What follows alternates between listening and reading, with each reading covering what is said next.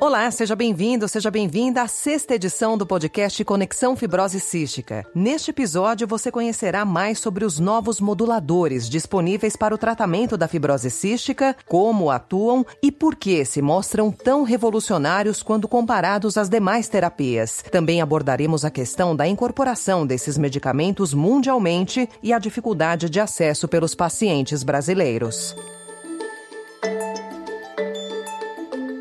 E para este programa teremos a colaboração de dois especialistas, Dr. Miquéias Lopes Pacheco. Olá, meu nome é Miquéias, sou biomédico de formação, com mestrado e doutorado em Ciências Biológicas e Biofísicas pela UFRJ e atualmente eu desenvolvo pesquisas na área da fibrose cística na Universidade de Lisboa. O meu primeiro contato com a doença foi quando eu ainda tinha 7 anos de vida, quando meu irmão mais novo nasceu e ele era portador da doença e por causa disso eu decidi seguir esse caminho de pesquisa nessa área. E Letícia Lengruber. Meu nome é Letícia Lengruber, eu sou mãe do Rafael, de 12 anos, paciente de fibrose cística e uma das diretoras da AFICES, que é a Associação Capixaba dos Pacientes. Minha atuação profissional é como promotora de justiça no Ministério Público do Estado do Espírito Santo e por ter essa formação jurídica e também por acompanhar há anos a dificuldade de acesso dos pacientes ao tratamento adequado e agora especialmente aos moduladores, eu passei a estudar como é que o direito pode ajudar esses pacientes e quais seriam os caminhos possíveis de serem trilhados para alcançar esse tratamento adequado. O Conexão Fibrose Cística faz parte do Programa de Educação e Pesquisa do Instituto Unidos pela Vida, que desenvolve projetos que levam informações sobre a doença a profissionais e estudantes da área da saúde.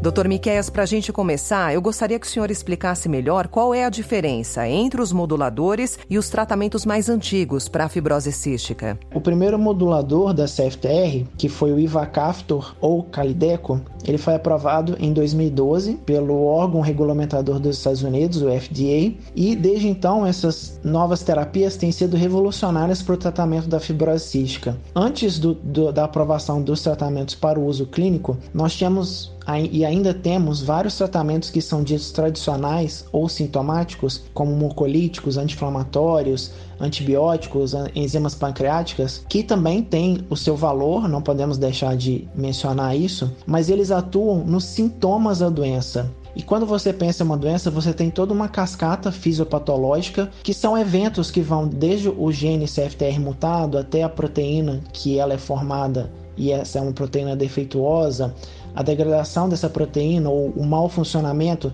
que leva a todos aqueles processos que nós sabemos como acúmulo de muco, inflamação, infecção e culmina com a deterioração da função pulmonar. E esses tratamentos anteriores, eles atuavam nesse final dessa via ou dessa cascata fisiopatológica. E os moduladores, o que eles fazem é atuar mais precocemente nessa via, ou seja, ali mesmo no defeito que a proteína tem, por ela estar mutada, e fazendo assim com que você evite ou pelo menos reduza a ocorrência dessa cascata fisiopatológica. Como você explicou, os moduladores da CFTR são medicamentos novos que vêm revolucionando o tratamento da fibrose cística. Então eles atuam na causa da patologia e não nas consequências da doença. Como todos nós sabemos, a fibrose cística é causada por mutações no gene CFTR e esses medicamentos eles atuam na proteína que está defeituosa por causa desse gene mutado e eles corrigem certos defeitos que ocorrem nessa proteína. E a gente, no caso, divide essas mutações de acordo com esses defeitos que são similares, não necessariamente iguais, para poder identificar terapias ou drogas que atuem de uma maneira semelhante e possam corrigir esses defeitos nas diversas mutações do CFTR. A principal vantagem dos moduladores é você realmente atuar naquele começo da via ou da cascata fisiopatológica e com isso você reduz ou impede que todos aqueles processos posteriores ocorram e assim você consegue prolongar a expectativa de vida dessas pessoas, bem como trazer uma melhor qualidade de vida, uma vez que eles vão ter menos tosse, menos secreção de muco e todos aqueles efeitos deletérios que nós sabemos da doença. E quais são os resultados já apresentados mundialmente, Dr. Miquéias, por pacientes que fazem o uso desses moduladores? A nível mundial, a gente atualmente tem 4 moduladores aprovados para o tratamento clínico. Eles são aprovados para diferentes mutações. Nós temos o Ivacaftor, que é um potenciador. Ele atua no canal quando você tem o canal CFTR ou a proteína, ela está expressa na membrana das células, mas essa proteína ela não funciona corretamente, então ela não se abre para que aqueles íons cloreto e bicarbonato possam passar de dentro para fora das células. E nós temos 3 corretores, o lumacaftor, o tesacaftor e o elexacaftor, que eles atuam antes disso. Nesse caso, a proteína ela está retida num compartimento das células que nós chamamos de retículo endoplasmático, e nessa porção da célula ela é responsável para que essa proteína ela se enovele, que ela ganhe uma forma tridimensional, que ela se torne posteriormente um canal e ela siga o seu tráfego até chegar na membrana plasmática. É importante ressaltar que existem outros diversos medicamentos que ainda estão em estudos, e o que nós queremos é cada vez ter mais opções terapêuticas e que tenham uma maior eficiência. E, de acordo com os estudos, o que a gente vê é que quanto mais cedo você iniciar o tratamento, melhor é para que você tenha um efeito maior a longo prazo. Dr. Miquéias, então temos 4 moduladores disponíveis atualmente, mas no Brasil apenas o Ivacaftor teve recomendação favorável para a incorporação no Sistema Único de Saúde. Por que há esse atraso? Como eu mencionei anteriormente, o Ivacaftor, o Kalydeco, já é aprovado nos Estados Unidos desde 2012 e só recentemente ele foi incorporado no Brasil. Existe esse atraso por questões burocráticas e também por questões financeiras, mas espera-se que esse processo possa ser mais rápido para as próximas tecnologias e os próximos medicamentos, uma vez que isso é muito importante para os pacientes que nós temos no Brasil.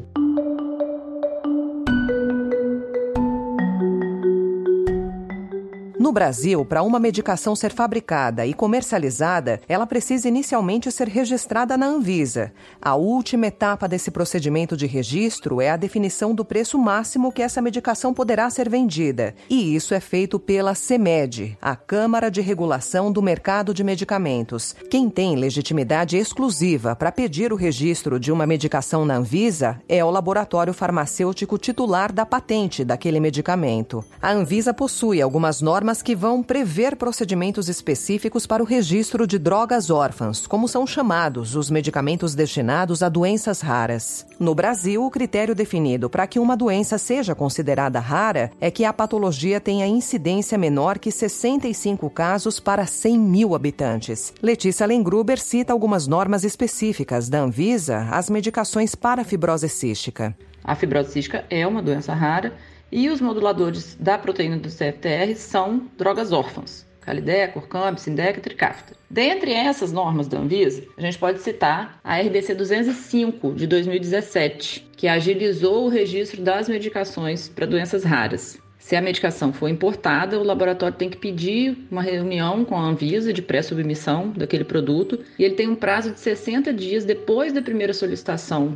do registro em outra autoridade reguladora para fazer isso aqui na Anvisa. No caso do Tricafta, o laboratório Vertex, então, teria 60 dias para pedir o registro na Anvisa depois do pedido de registro lá no FDA, o que infelizmente não aconteceu. Além da RDC 205, que é específica para drogas raras, a Anvisa também tem uma outra opção, que é a RDC 204 de 2017, que cria a possibilidade de enquadrar aquele pedido de registro em uma categoria prioritária. E nesse caso, a Anvisa tem um prazo de 120 dias para avaliar aquele registro. No caso do Tricafta, foi aceita como categoria prioritária o pedido de registro da Vertex. Esse pedido ocorreu em 26 de março de 2021, então deveria ter sido concluído até 27 de julho de 2021.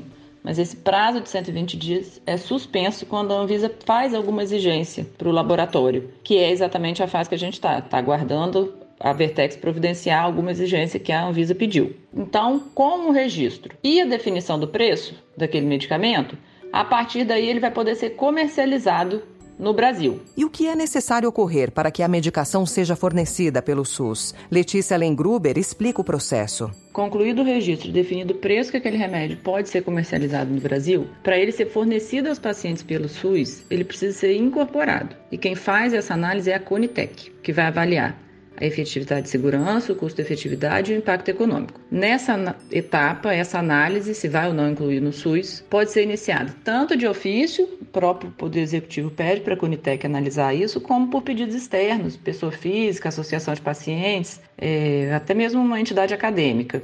Essa análise da Conitec só pode acontecer em relação a medicamentos registrados na Anvisa e com preço definido na Cmed. O prazo para essa avaliação da Conitec é de 180 dias, prorrogável por mais 90 dias, e aí existe todo um fluxo que é seguido pela Conitec. Ela prepara um relatório preliminar, submete a consulta pública, recebe as contribuições, avalia isso, elabora um relatório final e manda para o secretário de Ciência, Tecnologia e Insumos Estratégicos, que é quem vai decidir pela incorporação ou não, e publica eventual decisão de incorporação no Diário Oficial. A partir dessa publicação, aquele remédio em tese tem que ser disponibilizado para o paciente em 180 dias. Na prática, infelizmente, isso não acontece. A gente tem vários exemplos na fibrose cística, tobramicina, Kalydeco. O que ocorre é que depois dessa decisão de incorporação, o Ministério da Saúde tem que atualizar ou elaborar, se não existir, o protocolo clínico de diretrizes terapêuticas, PCDT, daquela doença. Para ele revisar o PCDT, a Conitec vai fazer aquele mesmo fluxo, vai elaborar um relatório preliminar, submeter a consulta pública e depois a plenária da Conitec vai elaborar a versão final do PCDT. Feita a versão final, isso vai ser pactuado numa comissão intergestora tripartite para saber quem é que vai ter que comprar o remédio, União, Estado ou Município. E aí, aquele ente que ficou definido como responsável por comprar aquela medicação vai comprar e disponibilizar ao paciente. Outra forma de o paciente obter acesso à medicação é através dos planos de saúde. E, nesse caso, o Poder Judiciário também exige que o produto esteja registrado na Anvisa. Tendo registro na Anvisa, a Lei 9.656 de 98 diz que, em regra, os planos de saúde só são obrigados a fornecer as medicações utilizadas durante a internação hospitalar. Fora da internação, o plano tem que custear medicamentos antineoplásicos orais para uso domiciliar, que são aqueles usados no tratamento do câncer, medicamentos usados em home care e os remédios listados no rol da ANS, que é a Agência Nacional de Saúde Suplementar. Fora dessas hipóteses, para o paciente ter acesso, seja por meio do Estado, seja por meio do plano de saúde, ele vai precisar judicializar.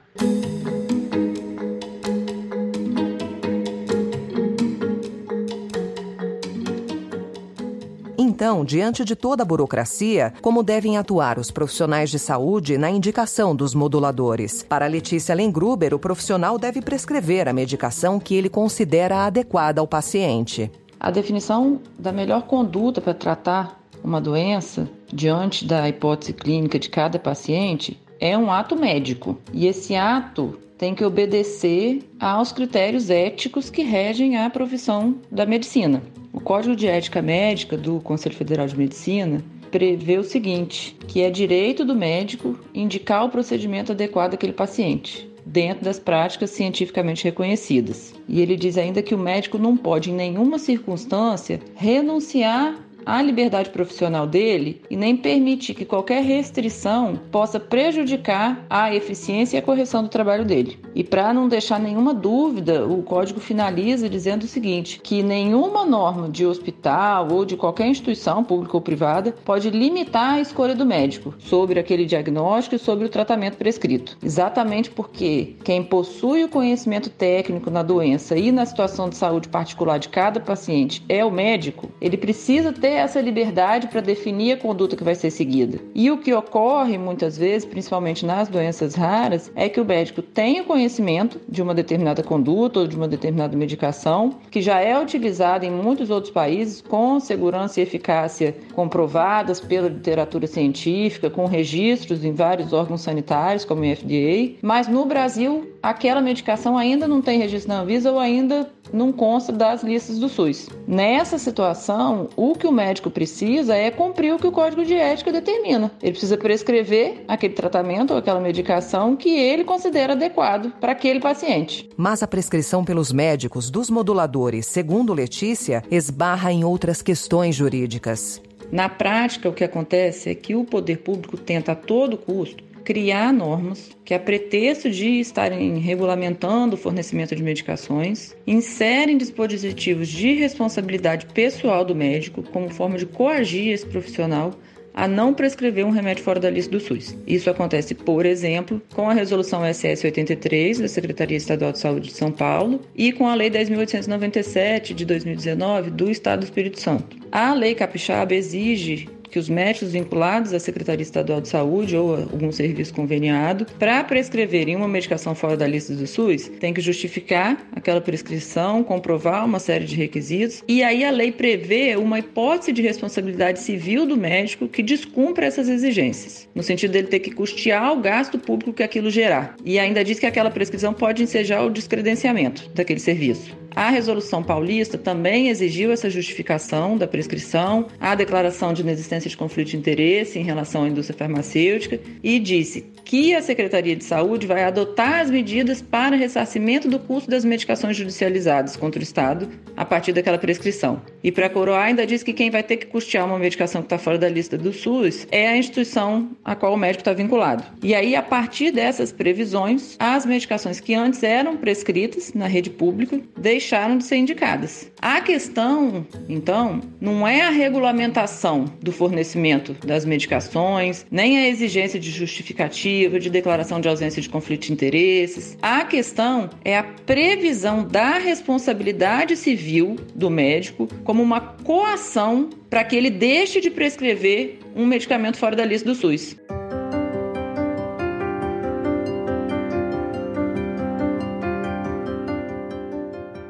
Até que todos os moduladores sejam registrados na Anvisa e incorporados ao SUS, a única forma de o paciente ter acesso ao medicamento é através de uma determinação judicial. Ao longo dos anos, o Poder Judiciário foi estabelecendo parâmetros para a judicialização do direito da saúde. Letícia explica que o Supremo Tribunal Federal começou a definir esses parâmetros em 2009 e até hoje as discussões não foram encerradas.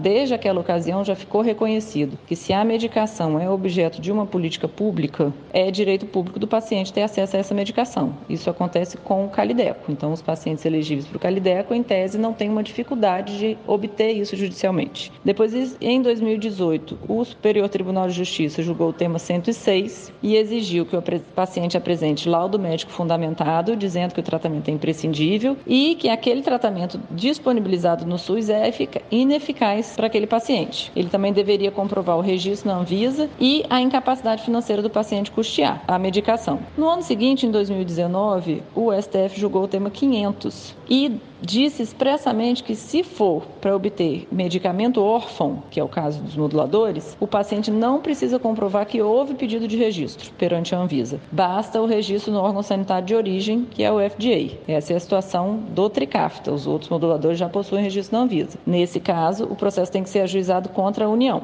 Existe ainda pendente de definição de tese o tema 6 do STF. Esse julgamento já foi concluído, mas ainda não redigiram a tese. Por ocasião do julgamento, houve um certo consenso por parte dos ministros no sentido do paciente ter que apresentar um laudo médico que comprove que o tratamento é imprescindível, que não existe substituto terapêutico no SUS, dele comprovar a incapacidade financeira dele para custear aquela medicação e, depois disso, não houve muito consenso em relação a outros critérios, como, por exemplo, aquela medicação não ter sido negada pelo Poder Executivo para a incorporação dela ao SUS. Por isso que é importante a gente esperar a redação dessa tese para a gente ver como é que ficam esses requisitos, para a gente ter mais segurança para comprovar o preenchimento de todos esses requisitos na judicialização desses moduladores.